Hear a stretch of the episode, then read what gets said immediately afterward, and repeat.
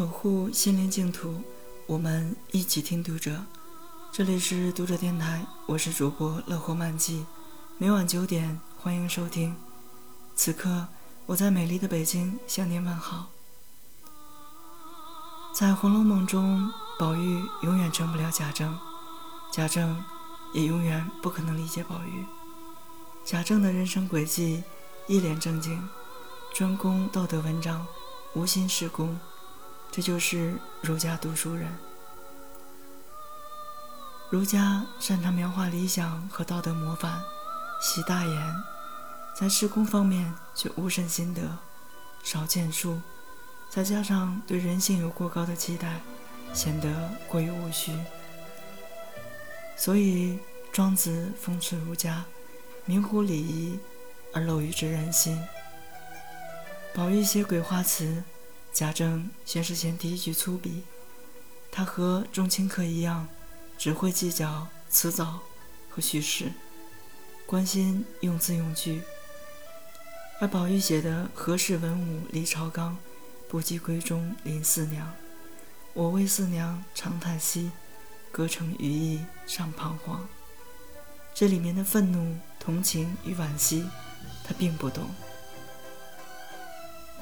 贾政其实是后四十回的甄宝玉，他也曾和宝玉一样，后来却深悔年少轻狂，而把显亲扬名视为正业，并称以前的自己是迂腐痴情。每个人心中都有一座大观园，大观园终将崩塌，是悲剧；遗忘它，否定它，则是。更深的悲剧。那天，众人在一起过元宵节，他看小辈们出的灯谜，元春是炮仗，迎春是算盘，探春是风筝，惜春却是佛前灯海。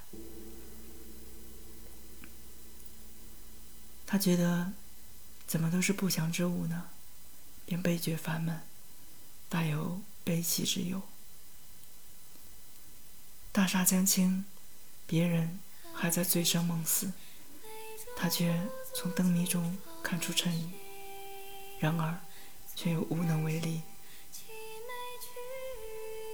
贾政是一个好人，正因为如此，这大厦倾覆、疏导猢狲散的大悲剧，与他显得格外悲凉。他主动告别过去，死过一次。也没换来好结局。最后，白茫茫大地真干净。宝玉还有爱与美的记忆，而他却空空如也。这真是一个悲哀的故事。空对着山中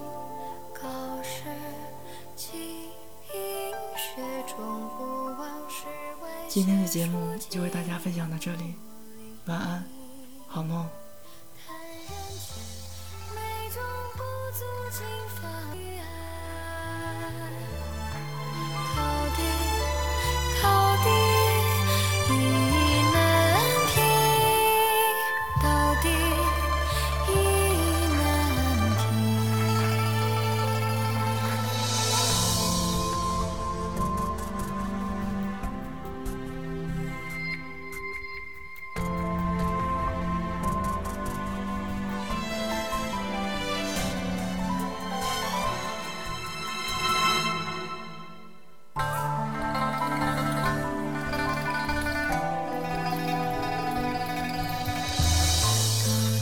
是晴雨凉意，桃是晴雨意，